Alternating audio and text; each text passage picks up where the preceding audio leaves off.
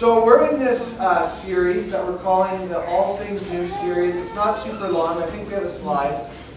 And this week and next week, I'm asking the question of how do we change? How do we become people that actually have access to everything becoming new? So this week, I'm asking about the role of the Holy Spirit in that process.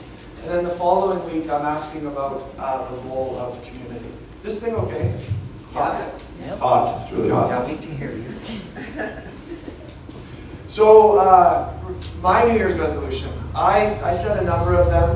One of the ones I set was orientated towards fitness. Maybe a hand up in the room if that was yours as well. I'm curious to hear your story how that went. So I, I set out with great ambition, lofty goals, and then on about January fourth, my life just got busy. I just got super busy, and I perfectly justified uh, going across the street to the twenty-four hour store and capitalizing on a deal. For five bucks, you get four bags of candy.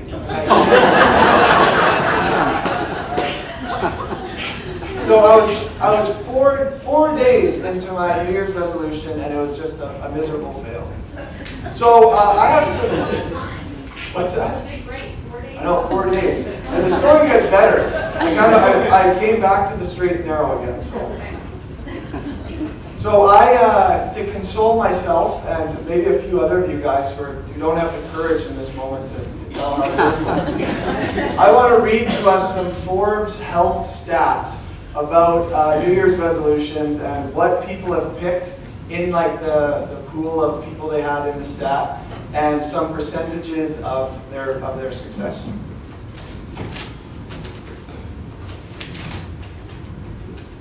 So uh, for twenty twenty-four, the Forbes Health One Poll Survey found some resolutions to be more common than others, and the most popular included improved fitness, forty-eight percent, improved finances, thirty-eight percent, improved mental health, thirty-six percent, to lose weight, thirty-four percent, to improve your diet, thirty-two percent, and the last few uh, included more traveling at six percent, meditation, more regular meditation, five percent, less drinking of alcohol, three percent, and performing better at work. Uh, at also three. So they said on average, uh, in this poll, people got about three point seven four months before like that cataclysmic fail of what they set out to do um, in twelve months. So here's some of the stats. Only eight percent of those respondents tend to stick with their goal for one month, while twenty-two lasted two months, twenty-two lasted three months, and thirteen percent lasted four months. five percent, nine, six percent, five, and guess uh, who was left at twelve months? one percent, bingo. one percent of their entire pool of, of people only lasted, uh, the, the one percent can only make it the way. So they have this quote, "If you find yourself in the camp of setting lofty goals for the new year, only to find yourself falling off the wagon just months or weeks later, rest assured that you are not alone." In fact, failing at New Year's resolution is so common that there's even a slew of, in quote, unofficial dates commemorating such fa- failures. Some sources cite Ditch New Year's Resolutions Day on January seventeenth, while others denote the second Friday in January as Quitter's Day. Hey,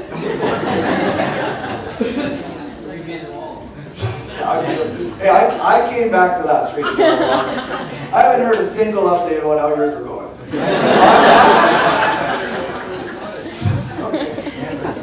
uh, so you're a reader of the Bible. You don't get too many pages in until you discover that what people set out to do is not what they actually do. You get to page three and you discover what people say they, they're going to do, they don't do, and what they say they're not going to do, they end up doing.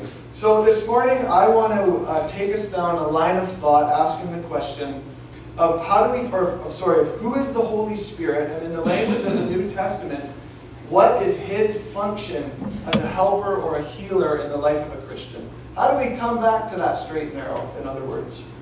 So just to comment on another study, there was a study done in twenty sixteen, a nationwide study done in America asking followers of Jesus this question. Well, who is the Holy Spirit? Is the Holy Spirit a person or is it a force? And there was a, it went in a landslide direction. Any guess of, of what the, the response was? Force. A force, yeah. Over seventy percent of the of followers of Jesus in this poll in the U S said that the Holy Spirit is not a person, it's actually a force. And that stat alone, we're, we're not that far from twenty sixteen, we're not that far from the U S, should make us ask ourselves, do we actually have a robust, nuanced, biblical understanding of who the Holy Spirit is? Can we answer, is the Holy Spirit a person, a force, a he, a she? You know, is it the Father, is it Jesus? Who is the Holy Spirit? God's Spirit. God's Spirit, yeah. You're, you're, you're like a step ahead of me there. So I, uh, I'm stealing some content from a few months ago. Uh, and it's I, I did this way bigger teaching on the Spirit. And I walked through the Old Testament and we did this word study of, of the word Spirit. And we went into the New Testament and we looked at all these different developments of Jesus and, and his relationship to the Spirit. What happened at the beginning of his ministry and at the end. And this morning, I just want to quickly paint a portrait, like one of those thirty-second painting portraits, of how the Old Testament captures this initial foundational understanding of what the Spirit is that we absolutely need as we head into the New Testament to understand all of what's there with better clarity and unlock more understanding. You guys up for the task? Oh yeah. Cool. It's going to be it's going to be uh, like five to ten minutes. Of, of fire hose situation. So hopefully I hopefully I make it interesting. Some people don't know that they're blasting the fire hose. I'm pretty I'm pretty aware I'm blasting the fire hose this morning. So let's let's hang in there. So uh, I have a bunch of slides, Dan. This is where we're going to be working together. So the first slide we can put up is in Genesis one, uh, verses one to two. In the beginning, God created the heavens and the earth. Now the earth was formless and empty. Darkness was over the surface of the deep, and the Spirit of God was hovering over the waters. So this is the first instance in the Bible where we run into that word Spirit. Sounds familiar, applying to that last sermon. And there is God, we read of God, and then there's creation. But creation is chaotic, it's a wasteland, it's void of, of any life. But the Spirit of God in that situation is hovering over that empty that empty land. And that word uh, hovering, we only hear of that one other time, and that's in Deuteronomy thirty-two. And the word hovering in that passage is referring to a bird hovering over its offspring. So first instance of the Spirit, which to pay attention to, first instance of the Spirit, something that we should pay attention to. So moving on, thanks for engaging with the fire hose, guys. Uh, the Old Testament word for Spirit is ruach. So if we all put our hands in front of our mouth and you said ruach, ruach. What do you feel? Breath. Breath. Breath. So there is uh, that's that's the old that's that's one way that's one of three ways that the Old Testament captures this this meaning of the Spirit in this word ruach. So the the New Testament way you say it is pneuma. And that's where we get the English word for pneumatic tools. It's the pneuma, it's, it's spirit, it's to do with breath and air. Then there's uh, there's three big definitions of what the Spirit of God is in, in uh, or sorry, what, there's three big definitions of what ruach is. So we did the first one, we put our hands in front of our mouth, and we felt that there's breath. Say if I was, uh, if I was camping in the desert, and I was with a buddy, and I got worried in the middle of the night that I'm like, oh man, is he he alive? But I wasn't so worried that I wanted to check his pulse. What would be the initial thing that I would do to make sure that my friend is alive? If he has breath. Yeah, see if, see if he's breathing. So there's this connection in that word ruach of one, the breath that, that's coming through, but breath that also means life. So ruach means literal breath, but it also means breath that means vitality, life. So another situation. Say it was a hot summer's day. I'm in a Soyuz. Uh, nobody's around me. I'm walking. It's the evening, and I'm just getting pelted with sand. What is bringing that sand? What's propelling that sand to hit me in the face? Teenagers. Teenagers. Yeah, good answer. What's that, Darcy? Wind. Wind. So ruach has this robust, nuanced definition where it's breath meets life meets wind. So what's the primary function of ruach? So again, let's put our hand uh, in front of our mouth and say something. Say, say whatever. Say your name. And what do you feel? What do you feel on your hand as you're speaking into it? Something. Something. So there's this relationship between our breath and then the words that are spoken. And I want to turn this to a passage that's Genesis one three. So we read that first part. And then God said, "Let there be light." So God said something, and then something happened that created life. Uh, and then between that, God saying something and it being formless and void, the Spirit's hovering in that wasteland. And the motive of the Spirit is to do what? It's to bring life. It's breath, vitality, wind, bringing life to chaos. I want to turn to another passage, Psalm thirty-three, verses four and six. For the word of the Lord is right and true. He's faithful in all he does. The Lord loves, the Lord loves righteousness and justice, and the earth is full of his unfailing love. By the word of the Lord, pay attention to that, the heavens were made, their starry host by the breath of his mouth. You guys are unlocking some understanding. So whatever God said came into existence. Yeah. God, when God speaks in Genesis, it brings life, and the activity of the Holy Spirit yes. is, is to, to do with that transformation. So uh, we have life. We're, we're all breathing this morning. So where do where do we get our ruach from? Where did what's the story of how humanity found ruach? I want to turn to another passage. So this is Genesis two seven. So then the Lord God formed a man, Adam, from the dust of the ground, Adamah. So it's like Adam is the dirt. Sorry, Adam is, we we were dirt. And then God breathed in, into his nostrils the breath of life, and the man became a living being. So God breathed into dirt, and something came to being. That apparently is where we get our ruach. That's why we feel something against our hand. So the interesting piece there is that if God is if God is behind this all, it's all to do with God's ruach bringing life. God is speaking, the Holy Spirit's hovering. That means something for us. That means that everything is, is to do with God creating and then sustaining life. So what's what's also really interesting is that the portrait that we receive in, in Scripture is not that God is an absentee parent, or who has like an engineering degree, who's just set up this perfect mechanism where everything works together, and then he leaves it. Instead, we see this these three motions of creation to, I want to get this right, creation to presence, the Spirit's hovering, and then to sustenance. There's, there's more and more coming. So ruach, this is the end of the spiel, is not uh, an impersonal force. So that I, I think that seventy percent in that stat was, was probably mostly wrong. But instead, it's God's personal presence that hovers over and, st- and sustains life. And then life and death themselves are contingent upon this ruach. Okay, we're there. We're done. Fire hose off. Shut down. Yes. So uh, just to think a bit practically, Uh, a metaphor that comes to mind of how does the Holy Spirit work practically in the life of a Christian? Uh, this, this metaphor of my apartment renovation comes to mind. So I, it, it's like almost expected that I'll be talking about it. It's just, it's consuming and it's went on way too long. So I want to show some photos of the apartment renovation at its, at its full, full-on worst. So I bought this place, and it was formless and void, incapable of life.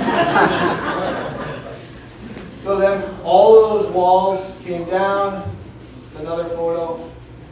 There's another photo. So those were those were all walls. There's another photo. See it? Not not really good for human inhabitation.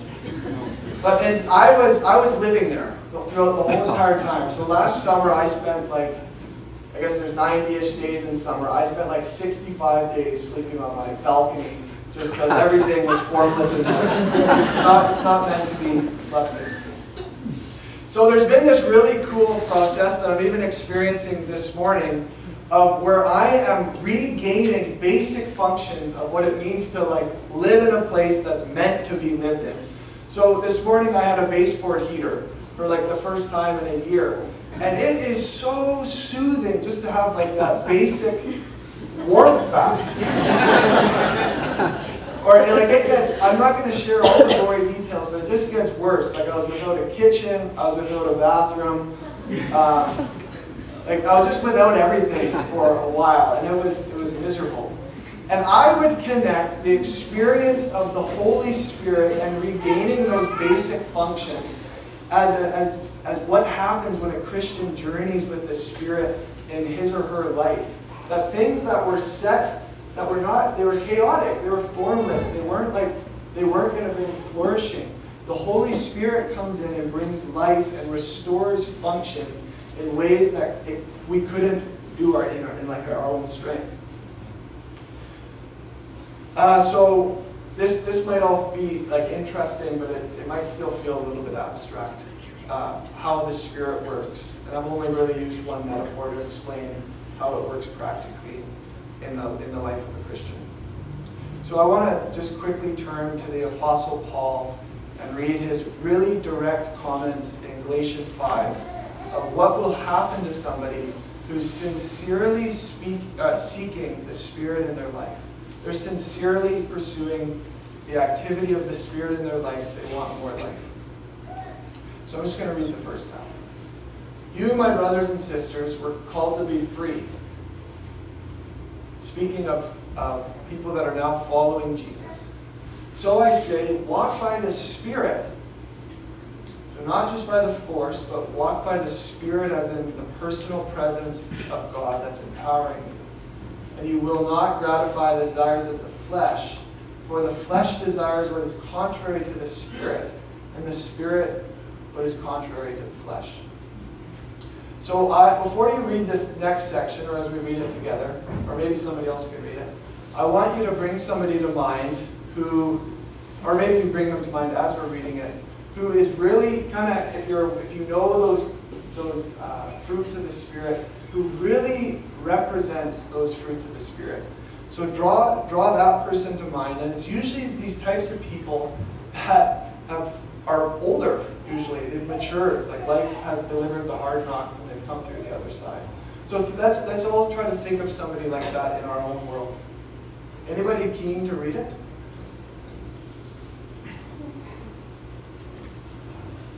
Just, I'm going to leave it there. Anybody keen to read it? But the fruit of the Spirit is love, joy, peace, health, uh, forbearance, patience, and kindness, goodness, faithfulness, gentleness, and self-control. Against such things there is no law. Those who belong to Christ Jesus have crucified the flesh with its passions and desires. Since we live by the Spirit, let us keep in step with the Spirit. Let us not become conceited, provoking, or envying each other. Thanks, Darcy. Awesome. Did you guys draw somebody to mind who just carries those characteristics? Those are usually forged through hard knocks in life. Love, peace, patience, kindness, goodness, faithfulness, gentleness. And, and, and Ben, if I may say, uh, there's one thing I have a problem with, and, and that is being envious of somebody else who's succeeding, and here I am struggling. I, I am envious.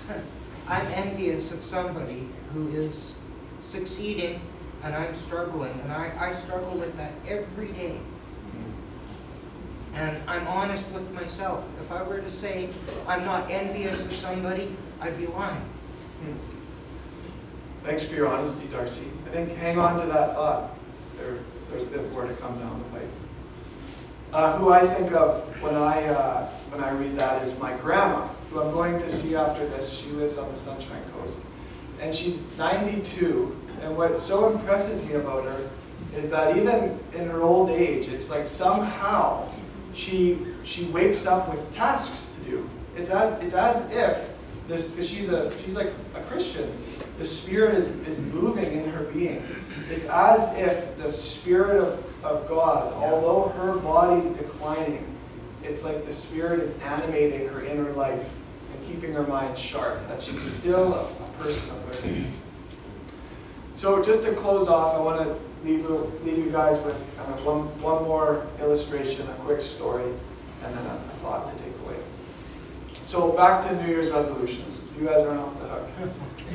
Okay. So I I have really enjoyed making goals, like in the last uh, five years of my life, and I I make tons of them. So even on my, my Monday off, which is like I'm spo- I'm supposed to be leaving anything to do with like working and achievement. I'm just supposed to be relaxing. But something that I do that just brings so much joy to me is I look over this list of goals that I have for like the next month and the next year and the next two years and the next five years of my life.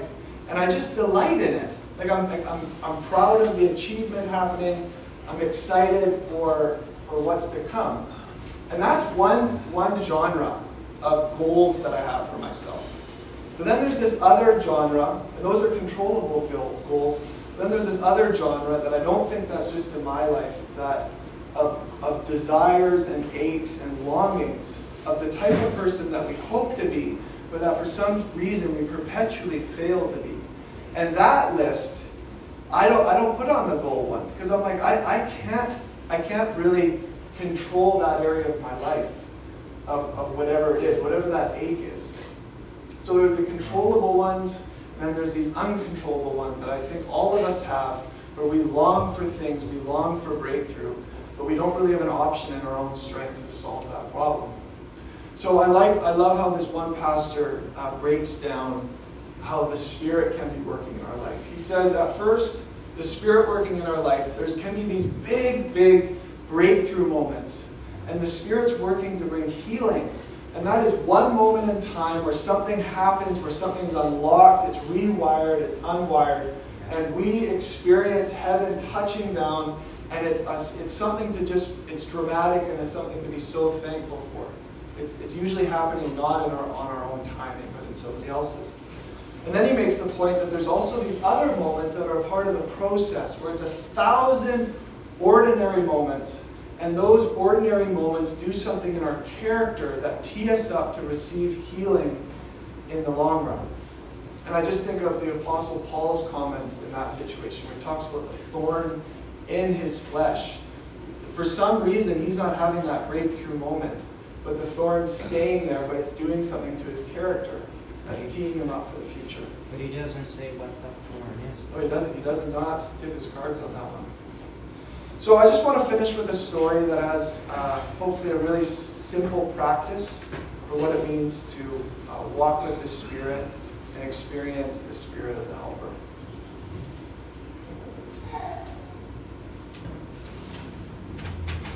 So it's it's this long. I'll sit down for this one, guys. A couple minutes.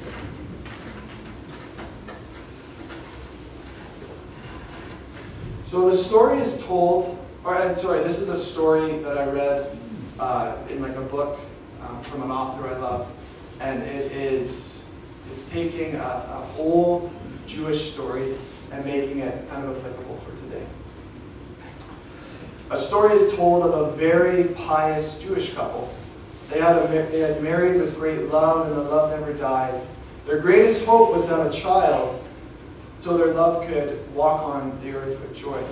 Yet there were, there were difficulties. Since they were very pious, they prayed and prayed and prayed, along with considerable other efforts. Lo and behold, the wife conceived, and when she conceived, she laughed louder than Sarah laughed when she conceived Isaac.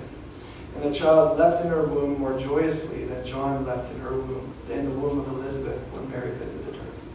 And nine months later, a delightful little boy came rumbling into the world. They named him Mordecai. He was rambunctious, zestful, gulping down the days and dreaming through the nights, The sun and the moon were his toys. He grew up in age and wisdom and grace until it was time to go to the synagogue and learn the word of God. The night before his studies were to begin, his parents sat Mordecai down and told him how important the word of God was. They stressed that without the word of God, Mordecai would be an autumn leaf in the winter's wind. He listened wide-eyed. Yet the next day he arrived at the synagogue. Instead he found him. Sorry, yet the next day he never arrived at the synagogue. Instead, he found himself in the woods, swimming in the lake, and climbing the trees. When he came home that night, the news had spread throughout the small village. Everyone knew of his name. His parents were beside themselves. They did not know what to do. So they called him the behavior modificationist to modify Mordecai's behavior until there was no behavior of Mordecai that was not modified. Nevertheless, the next day he found himself in the woods, swimming in the lake, and climbing in the trees. So they called the psychoanalysts, who unblocked Mordecai's blockages, so there were no more blocks for Mordecai to be blocked by. Nevertheless, he found himself the next day swimming in the lake and climbing in the trees. His parents grieved for their beloved son. There seemed to be no hope. At the same time, the great rabbi visited the village. The parents said, "Ah, perhaps the rabbi." So they took Mordecai to the rabbi and told him their tale of woe. The rabbi bellowed, "Leave the boy with me, and I'll have a talk with him." Just, just about there. At the same time, the great rabbi visited the village, and the parents said, oh, sorry. It was bad enough that Mordecai would not go to the synagogue, but to leave their beloved son alone with this lion of a man was terrifying. However, they had come this far, so they left him. Now Mordecai stood in the hallway, and the great rabbi stood in his parlor. He beckoned, "Boy, come here." Trembling, Mordecai came forward. Then the great rabbi picked him up and held him silently against his heart. His parents came to get Mordecai, and they took him home. The next day he went to the synagogue to learn the word of God, and when he was done, he went to the woods, and the word of God became one with the words of the woods, which became one with the words of Mordecai. And he swam in the lake, and the word of God became one with the words of the lake, which became one with the words of Mordecai. And Mordecai himself grew up to be a great man. People who were seized with panic came and found peace. People who were here without anybody came to him and found communion. People with no exits came to him and found a way. And when they came to him, he said, "I first learned the word of God when the great rabbi held me silently against his heart." So there's that genre of goals that are attainable, that we can just work our butts off six days a week and we're there. You know, the likelihood of them coming is really high. Then there's that other genre that we, that we just can't solve in our own strength. I think it's there we can insert activities that promote engaging with the Holy Spirit as helper. And in my story, it's been this daily act of kind of metaphorically and in faith, putting my head, so to speak, on the, on the chest of the rabbi, and something happens in the healing process where I'm teeing myself up for breakthrough. So uh, I want to leave you guys just with a couple questions this morning. Uh, the first one is, do you desire breakthroughs Uh, and, and wholeness that you just you need help with? You know, it's not it's not controllable, it's not attainable. You need you need people along the way to join you, and you need to connect to God's Spirit to bring life to the places that are void and empty. The second question is: Is there uh, is there like an ongoing ache in your life or a thorn in your side where there's an opportunity to redefine it, even for a season, where God's saying it might not be a breakthrough you need right now? But here's, a, here's an opportunity to journey deeper, and it's going to do something in your character. Well, I'll pray, and then we can, I don't know if we have another song. Sweet. Well, thank you, uh, Holy Spirit, that what you have in mind for us is, is wholeness and restoration. And from the beginning, you were seeking to bring life. And uh, we know that we encounter page three of of Genesis um, in ourselves every day and kind of just around every day. So uh, we, we depend on your Spirit to bring renewal rule in our life. If that's a place that's just underdeveloped and we haven't, we haven't accessed the potential, help us to posture ourselves and position ourselves and bring in things in our schedule where we can uh, develop skills that uh, help us have, help us access all that you have in store. In your name, Jesus. Amen. Amen.